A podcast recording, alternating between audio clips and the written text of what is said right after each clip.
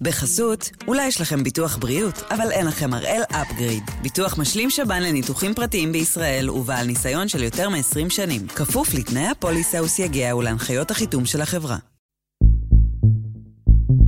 היום יום שלישי, 17 בינואר, ואנחנו אחד ביום, מבית N12.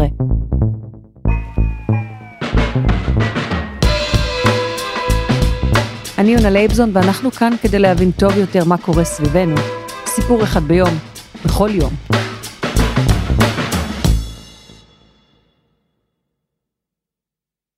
לא יצא לנו הרבה לספר לכם על חדשות טובות, אז הנה הזדמנות. ואחת שמגיעה מתחום שבו ראינו בשנים האחרונות בעיקר נתונים קשים, תמונות הרסניות ונבואות זעם. תחום הסביבה. לפני כמה ימים, האו"ם פרסם דוח שמראה שהעולם הצליח במאבק שלו למען כדור הארץ. צמצום החור באוזון. מדינות ברחבי הגלובוס, מדענים וגם התעשייה, שילבו ידיים והצליחו לפתור כמעט לגמרי את אחת הבעיות הסביבתיות המדוברות ביותר בעשורים האחרונים. לפי הדוח, עד שנת 2045 החור באוזון יחזור למצבו בשנות ה-80, ועד שנת 2066 החור הגדול בעל אנטארקטיקה ייסגר כמעט לחלוטין. פרופסור קולין פרייס, ראש מיזם האקלים באוניברסיטת תל אביב, יספר לנו איך זה קרה ומה אפשר ללמוד מזה על הטיפול במשבר האקלים.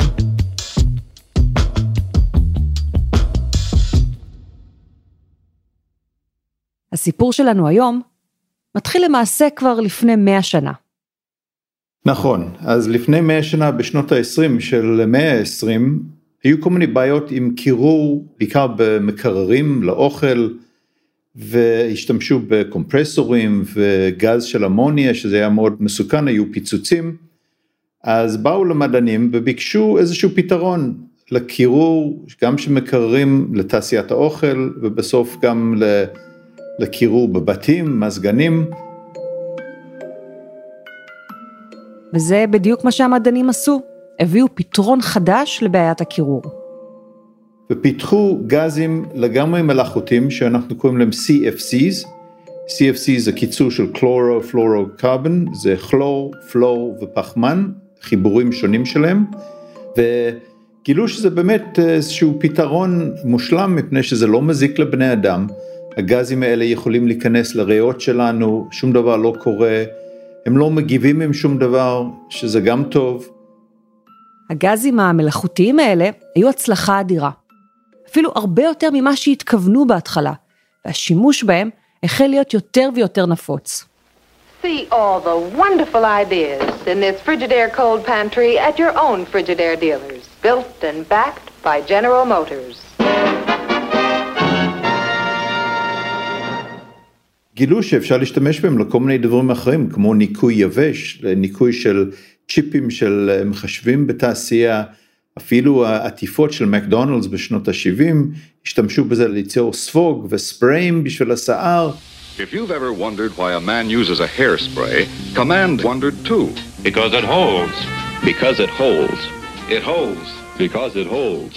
Because it holds. אז היו עוד ועוד שימושים ל-CFCs, אבל כמו עם כל דבר, משהו טוב, אז מגיע הרע. ל-CFC זה היה תור זהב, עד שהגיעו שנות ה-80. והמקום שבו התחילו להבין שיש בעיה, זה בקוטב הדרומי. באנטארקטיקה יש כמה בסיסים מכל מדינות בעולם שעושים מחקר באנטארקטיקה, אף אחד לא גר שם, ודווקא מהבסיס האנגלי, אה, קוראים לזה הלי, כל יום שולחים בלון למעלה עד ל-40 קילומטר למדוד את האטמוספירה, הטמפרטורה, לחץ וגם אוזון, מפני שיודעים שיש את האוזון בין 20 ל-30 קילומטר, וגילו רק בחודש אחד בשנה, באוקטובר, גילו פתאום ירידה של עד 70 אחוז מכמות האוזון, פתאום נוצר החור הזה וירידה מאוד דרמטית בכמות האוזון, 70 אחוז ירידה במה שבדרך כלל רואים. באנטארקטיקה התחילו לשים לב לחור בשכבת האוזון, שנמצאת בין 20 ל-30 קילומטר מעלינו, וזה דרמטי. אוקיי, okay, אז אוזון קודם כל זה סוג של חמצן. חמצן שאנחנו נושמים זה O2, שני אטומים של חמצן. אוזון זה עם שלוש, O3. אז זה סוג של משקפי שמש של כדור הארץ, שמונעים מהקרינה המזיקה להגיע לקרקע. אם זה כן היה מגיע לקרקע, אז זה היה משפיע על ה-DNA של בעלי חיים ואנשים, זה גורם לסרטן עור וקטרקטים.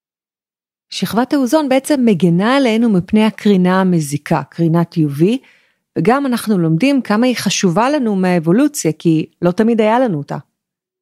האמת היא שבהתחלת ההתפתחות של חיים בכדור הארץ, אמ, כל הבעלי חיים וצמחים היו בתוך האוקיינוסים בגלל הרמות הגבוהות של אולטרה סגול ביבשות. ולאט לאט עם התהליך של פוטוסינתזה, יצירה של חמצן על ידי צמחים שיצאו מהאוקיינוסים, אז התחיל יצירה של אוזון שהגן על הבעלי חיים ואנשים בסוף הם יצאו מהאוקיינוסים ליבשות. אז זה מאוד חשוב להגנה על בעלי חיים, על צמחים וכמובן על האנושות, ואם יש ירידה בסך הכל השכבת האוזון, אז זה מסוכן בשבילנו. אז החור שהתחילו לשים לב אליו הטריד את המדענים מאוד, והיה צריך להבין מה בדיוק גורם לו. התחילו לטוס לכיוון האנטארקטיקה עם מטוסים בסטרטוספירה, גילו שבדיוק כשנכנסים לחור של ה... אה, מעל האנטארקטיקה, הם מודדים עלייה מאוד דרמטית בכמות הכלור. הכלור שמצאו בשכבת האוזון היה האקדח המעשן. זוכרים את הגז המלאכותי, CFC, זה שהיה במקררים ובספרי לשיער? אז אחד המרכיבים שלו הוא כלור. הכלור הוא מאוד אלים והוא תוקף את האוזון וגונב מהאוזון אטום של חמצן ואז הוא משאיר חמצן רגיל ומה שנקרא CLO, החיבור של כלור וחמצן, וזה תהליך שיכול להאיץ את ההריסה של אמ, שכבת האוזון, והכלור הזה בדרך כלל לא צריך להיות שם. כבר בשנות ה-70 היו מדענים שהזהירו מההשפעה הזו של ה-CFC, אבל בשנות ה-80 כבר לא היה ספק. הגזים האלה מזיקים לאוזון, לא רק באנטארקטיקה.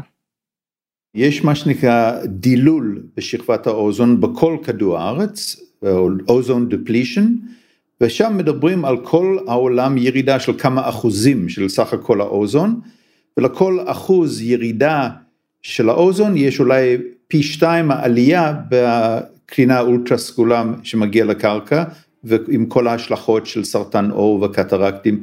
אז בהחלט גם בישראל ובכל העולם ראו את ההשפעה של הירידה בכמות האוזון, אבל זה מדבר על פחות מעשרה אחוז. אבל מה שקרה מעל אנטארקטיקה, וגם אולי בסקאלה יותר קטנה מקוטב הצפוני, זה באמת החור הזה שנוצר. אבל מה שגילינו משנות ה-80, שהחור הזה יותר רחב ויותר עמוק כל שנה.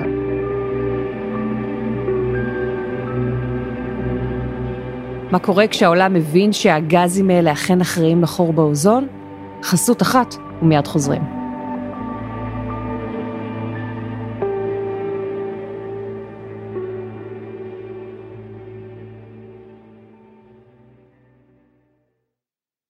בחסות, אולי יש לכם ביטוח בריאות, אבל אין לכם הראל אפגריד. ביטוח משלים שב"ן לניתוחים פרטיים בישראל ובעל ניסיון של יותר מ-20 שנים. כפוף לתנאי הפוליסה וסייגיה ולהנחיות החיתום של החברה.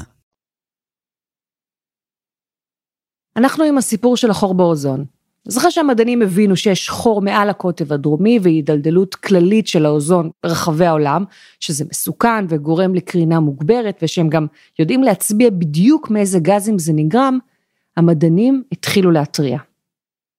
אז המדענים מגיעים לפוליטיקאים ולתאגידים, לאו"ם וכל מיני כנסים והם אומרים שקודם כל יש לנו בעיה. And now ozone in the news. Recently, scientists discovered a weak spot in the ozone layer over Antarctica, the icy continent at the South Pole. Experts wonder if increased burning rays וכאן הבעיה די פשוטה מפני שאפשר לשים את האצבע שהגזים ה-CFCs האלה הם רק תוצאה מבני אדם, הם לא קיימים בטבע. יצרנו אותם לפני 100 שנה לגמרי מלאכותי, אז אי אפשר להגיד שזה גם נוצר אולי על ידי הטבע או זה משהו טבעי, הם לא קיימים בטבע, אז אם, הם, אם אנחנו מודדים אותם באטמוספירה, זה אנחנו שמנו אותם שם. אז באו לאו"ם ולכנסים של האו"ם וגם הביאו את האנשים מהתעשייה, הראו להם את הבעיה, שהנה יש לנו נזק לשכבת האוזון, נזק לאנושות גם, ואם זה ממשיך אז אנחנו נראה עלייה מאוד דרמטית בכמות הסכנות לסרטן עור וקטרקטים, לביוספירה, גם לחיות, לצמחים. אנשי המקצוע והמדענים לא מוותרים, מייצרים לחץ ציבורי ומראים שיש דרך שבה האנושות יכולה לצמצם את החור באוזון. והלחץ הזה הוא משפיע. It's being called an unprecedented display of international cooperation to protect the world's environment.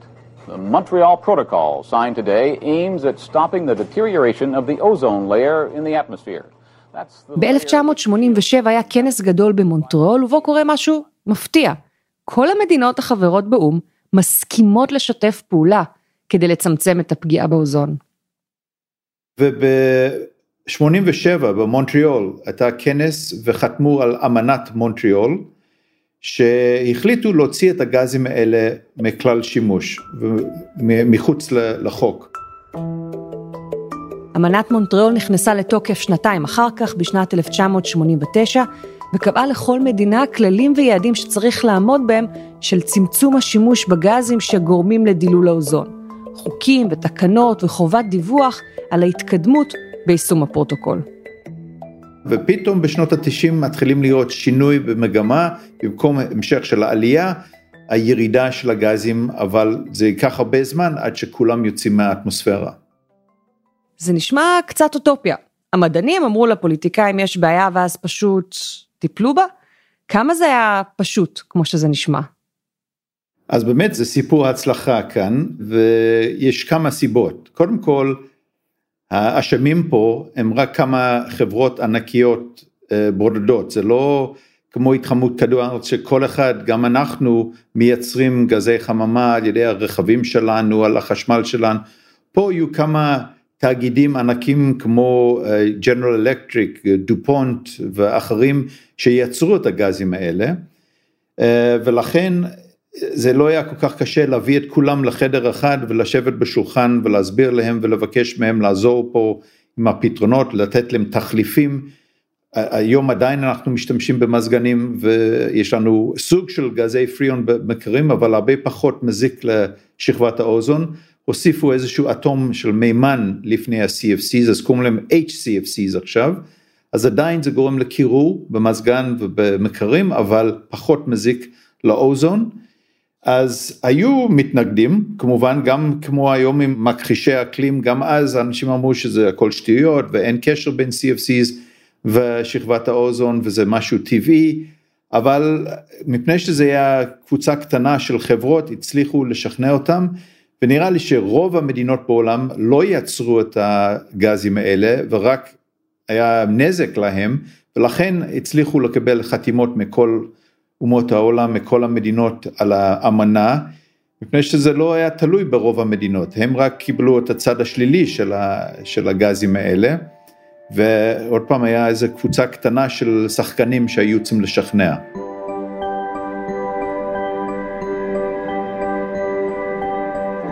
ואז, תוך שני עשורים, זמן קצר ביחס לתהליכים הללו, אנחנו מתחילים לראות מגמה של שיפור. זמן החיים של הגזים האלה זה מאוד ארוך, זה 100-150 שנה, בסופו של דבר הם כן יוצאים מהאטמוספירה, יש תגובות עם הכלור, עם עוד חומרים, ובסוף זה נשטף על ידי גשם שזה יורד uh, לתוך האטמוספירה הנמוכה, אז עם הזמן הוא כן יכול להתאושש ולשפר את המצב ולחזור למה שהיה לפני, אבל ההערכות, ואנחנו כבר רואים את ההתאוששות, הגענו כנראה לפני עשור אפילו למקסימום גודל החור בשכבת האוזון ואת העומק המינימום של האוזון אמ, כל שנה, אבל ההערכות שזה ייקח לנו עוד עשרות שנים, אולי עד 20, 40, 50, אפילו 60, עד שנחזור לרמות רמות האוזון בשכבת האוזון שהיו בשנות ה-70 או שנות ה-60. אז מדברים על כמה עשרות שנים עד שנתקן את הבעיה לגמרי. וזה הישג מדהים, הנה, העולם הצליח להתאחד סביב בעיה סביבתית ולפתור אותה, ביחד. מה שמביא אותנו להשוואה המתבקשת בין הטיפול המוצלח של המדינות בשכבת האוזון למשבר האקלים. מה אפשר ללמוד מזה ומה בכל זאת שונה כשאנחנו מדברים על ההתחממות הגלובלית?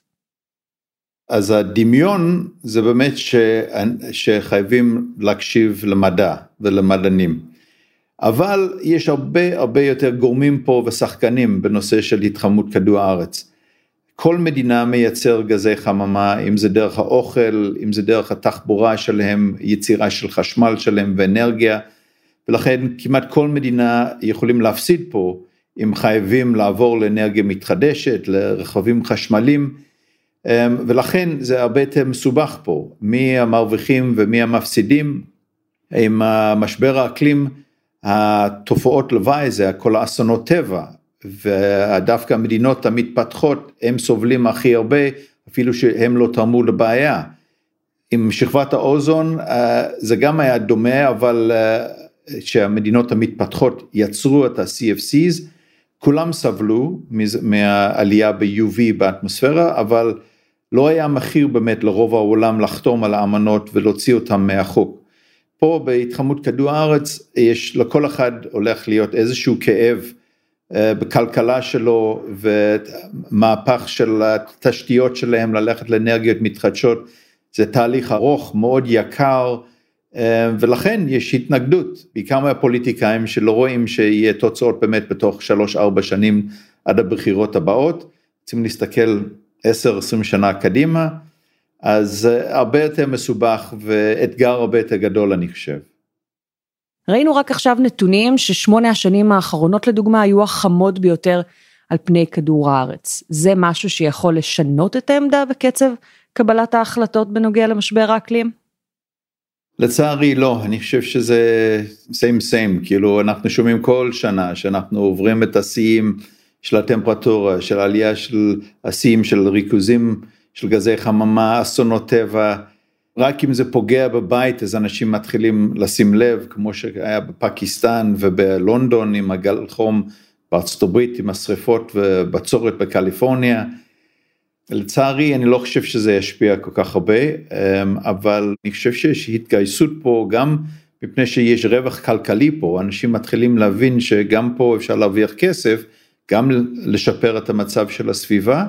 דברים מאוד מעניינים שקורים אם זה קשור לאנרגיה, גם אנרגיה סולארי, רוח, אגירה של אנרגיה, מימן, אפילו אנרגיה גרעינית, שמתחילים לדבר שוב על מודיולים שונים ועם הרבה יותר בטיחות, כל תעשיית האוכל, שאולי אפשר לגדל את הבקר אם מישהו רוצה במעבדות, וגם את החלב בלי פרות, אמ, הנושא של רכבים חשמליים וכל, להעביר את כל התחבורה לחשמלי, והרבה דברים קורים אמ, בסקטור הפרטי, ואני חושב שזה הולך להציל אותנו, אני מקווה, בעתיד.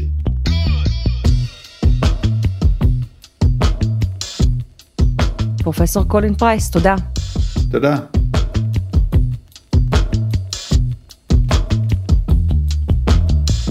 וזה היה אחד ביום של N12. העורך שלנו הוא רומטיק, תחקיר והפקה רוני ארניב, עדי חצרוני ודני נודלמן. על הסאונד יאיר בשן שגם יצר את מוסיקת הפתיחה שלנו. אני יונה לייבזון, מחר יהיה כאן אלעד שמחיוף.